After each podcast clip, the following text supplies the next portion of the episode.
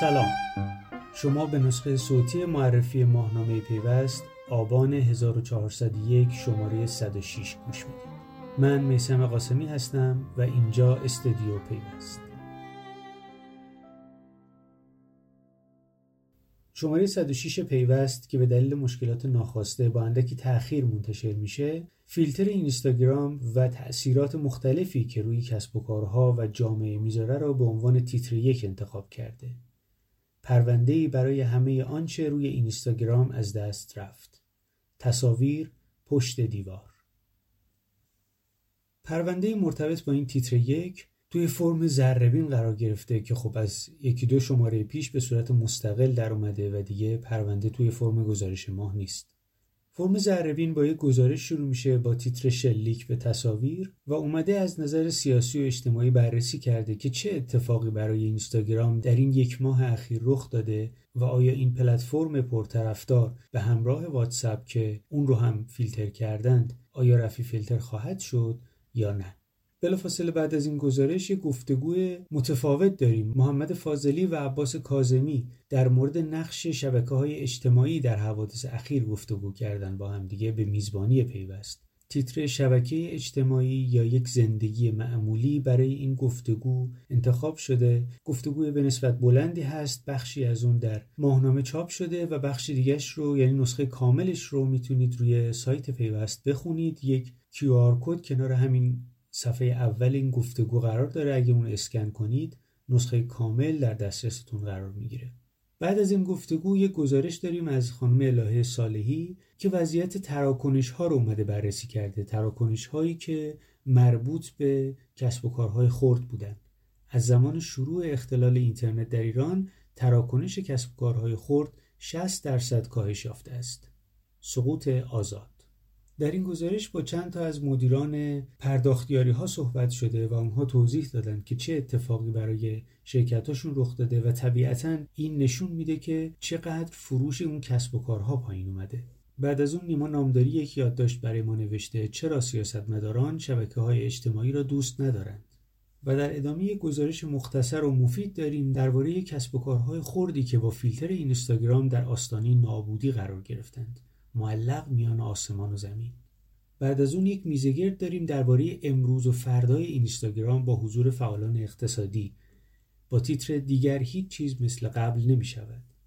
توی این میزگرد مانی قاسمی مدیر و مؤسس سایت خبری دیجیاتو، فرزین فردیس نایب رئیس کمیسیون دانش بنیان اتاق بازرگانی، پشوتن پوربزشک مدیر عامل پادرو، حسین اسلامی رئیس سازمان نصر تهران، مهدی واحدی هم بنیانگذار پیپینگ و عزیزی سلیمی اینفلوئنسر در اینستاگرام شرکت کردند.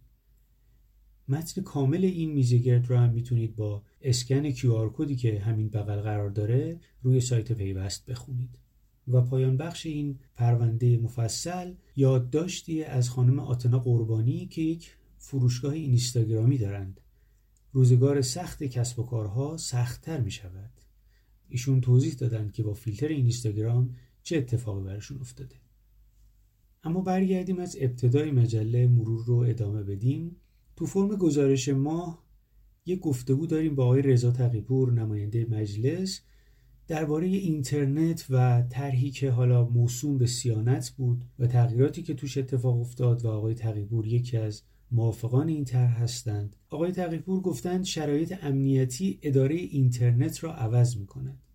این گفتگو هم به دلیل محدودیت‌های جا خلاصه شده توی مجله. نسخه کاملش رو می‌تونید روی سایت بخونید. بعد یک گزارش داریم درباره بازیسازی و روایت بازیسازان از دوران قطعی اینترنت.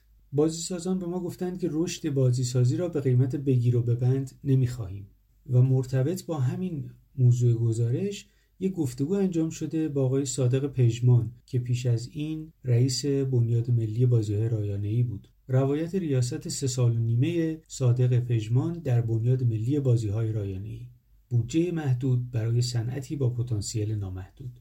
و آخرین مطلب این فرم هم یک گزارش از آیسان نظر محمدیه، فریادهای یک هشتگ. میرسیم به باشگاه مدیران و یک روز یک مدیر. این شماره با خانم مریم خوازی مؤسس و مدیرعامل آدران گفتگو کردیم با تیتر متولد آزادی. خانم خوازی که از مدیران خوشنام این حوزه هستند سرنوشت بسیار پیچیده و عجیبی داشتند و به نظرم خیلی جالبه در این روزها مرور خاطرات ایشون. شرکت‌گردی این شماره به سراغ شرکت خدمات انفورماتیک راهبر رفته که در زمینه خدمات فناوری اطلاعات و ارتباطات فعالیت میکنه و از سال هفتاد تأسیس شده. بازخوانی دوباره شرکت خدمات انفورماتیک راهبر، حرکت به سمت هوشمندسازی. و در نهایت استارتاپ این شماره هم ابر دراک رو معرفی کرده که راهکارهای هوشمند ابری ارائه میده و در شیراز. دوستانم برای تهیه این گزارش به شیراز رفتند. یک روز در شیراز با ابر دراک، ابری برای صنعت مالی.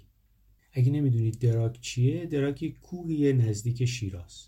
فرم ذره‌بین خب در ادامه میاد که به صورت کامل بررسیش کردیم و دیگه تکرار نمی‌کنیم. میرسیم به خدمت و تجارت این شماره.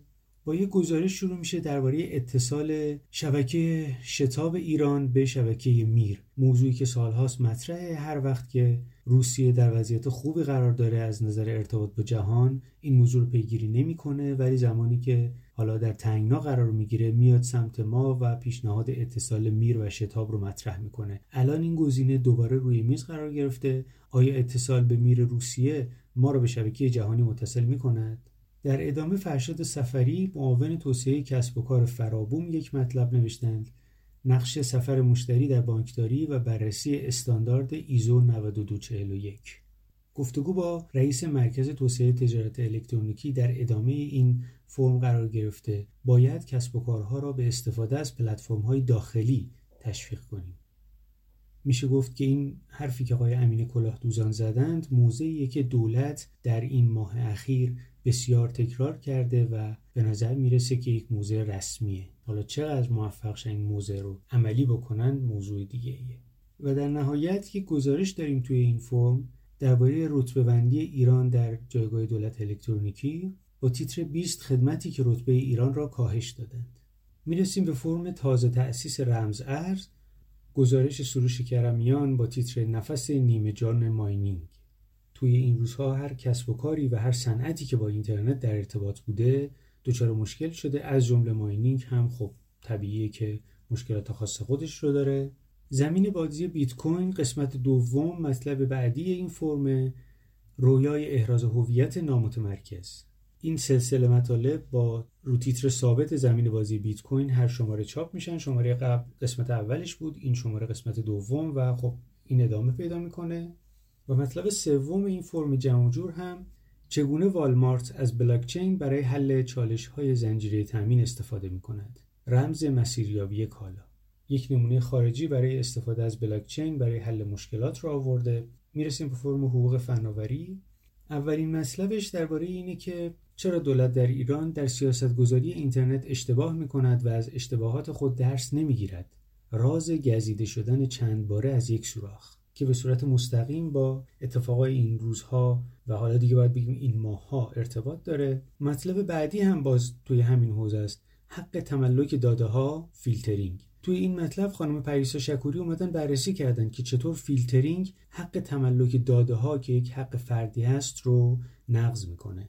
و بعد با سرفصل حقوق بلاکچین خانم زهرا ذوالفقاری فر، تدابیر جدید اف اس بی تا چه اندازه در حمایت از فناوری است، آزمونی برای شعارهای تنظیمگران. در نهایت مثل همیشه حقوق نرم افزار رو داریم. خانم ها غزاله دخیلی و پگاه قربانی نوشتند مجوزهای بهره برداری در نرم افزارهای کد منبع باز، قواعد حکمرانی جمعی. و در نهایت فرم پیوست جهان رو داریم که پرونده این شمارش درباره هکتیویسم و مقاومت الکترونیکیه. اعتراض میکنم پس هستم. یادداشت ورودی این پرونده با این جمله شروع میشه: هنرمند گرافیتی کارش را با اسپری شروع میکند، نویسنده با کلمات و هکتیویست سراغ رایانه‌اش میرود تا به بی‌عدالتی اعتراض کند. موضوع بسیار جذاب و البته چالش برانگیزیه که خب تو این روزها هم خیلی دربارش میشنویم و اتفاقای مختلفی تو این حوزه میفته، اخبارش منتشر میشه. فرم جهان بررسی کرده که این روند در دنیا چطور انجام میشه و البته مثل همیشه نگاهی به ایران نداره، موضوعات جهانی رو بررسی کرده. با این پرونده که حجمش حدود سی صفحه است میرسیم به پایان این شماره پیوست. امیدوارم که تا ماه آینده روز روزهای خوبی داشته باشید و خدا نگهدار.